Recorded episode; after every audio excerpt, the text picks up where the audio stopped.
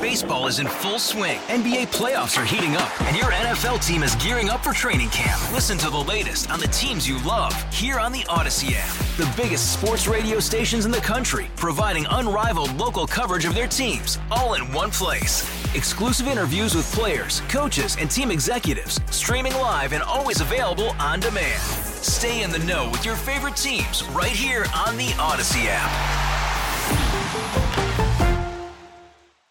We'll get back to the Chiefs here coming up at the top of the hour. I can't believe I'm moving away from a Chiefs playoff win to talk about Kansas football in January, but we have to do it. Lance Leipold had an opportunity to go coach at Washington. Washington is a noticeably better program than Kansas. I'm not saying this because I'm a Missouri fan. It's obvious. They are better than Kansas. He told them no to stay in Lawrence. No. To Washington, the Big Ten, better conference, better resources, better pizza. They're building something at K U. They really are. You can't hate on it. You can't deny it. If you would turn down Washington, and the reports are that they offered him the, it wasn't like a conversation. We all know how this business goes. You can talk in theory about a job. The reports are that Washington told Lance Leipold, we want you to be the coach.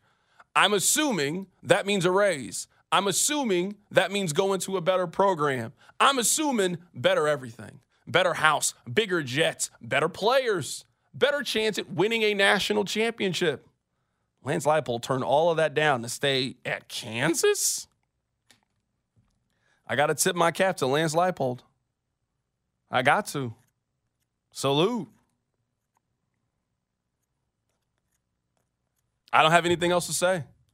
I mean, I wouldn't have went to Texas A and M. The Washington job would really intrigue me. Now, I think Washington made a good hire. I think the Jedd Fisch from Arizona, I, I think that's a really smart hire. It makes sense with where they are, given the where we are in the coaching cycle. I, I think that's a really strong hire.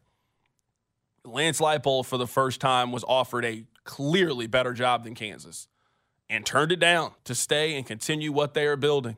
I hope it works out next year for Kansas because on paper – this has a chance to be the best K U season they've had since two thousand eight. Like, that's what it has a chance to be. If your quarterback can stay healthy, Devin Neal is coming back. They got a lot of, they got a chance to be really, really special next season. I hope that it works out for the Jayhawks.